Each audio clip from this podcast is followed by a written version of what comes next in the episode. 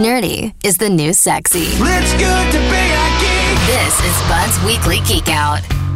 Well, hey, good morning, Webmeister Bud. Hi, Dylan. Hi, Jason. Hey, bud. What's on the Geek Out, friendo? I tried a new email service the other day. I went to a website, punched in my name and email address, the date I was returning to work, and it generated a very interesting email for me to copy into my out of office message. The site is outhorseyouremail.com.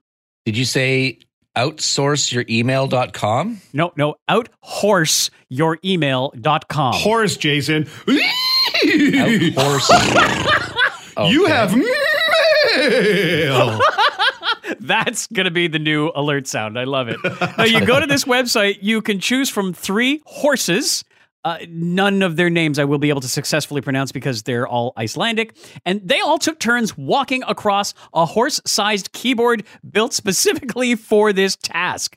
The text they typed out with their hooves, which sometimes includes long strings of repeating letters because they would just stop to look at the scenery. The emails come out generally as gibberish, but at least they're explained in English beforehand. The the email I got back from the website says the following.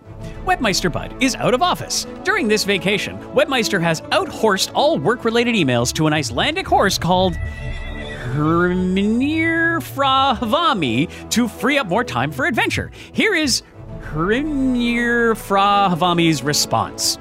Quistuk fur tigub fudfug jewel sajav vidib food looked siag bixdo ad f bna quirvoi less than bracket i 98 obijivuj less than bracket oid.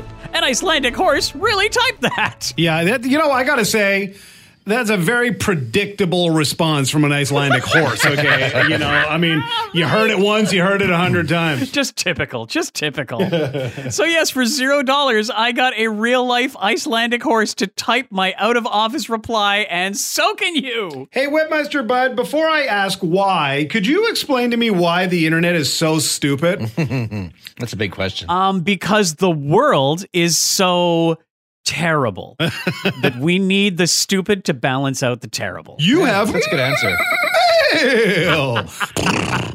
okay, so but seriously, why are why is this a thing? Th- This turns out to be another marketing stunt, but a clever one. Outhorse Your Email is an initiative of Inspired by Iceland from their official tourism office. Last year, they got an Icelandic Mark Zuckerberg lookalike to introduce the Iceland verse. Or, well, they pronounced it the Iceland worse. And what it is, is. Literally, it's it's Iceland. They they call it actual reality without silly looking headsets. With water that's wet, skies you can see with your eyeballs, volcanic rocks you can caress. It's really well done. And four years ago, I do remember seeing the hardest karaoke song in the world because it's full of Icelandic words. There's created list and jöklar and vinir you can meet.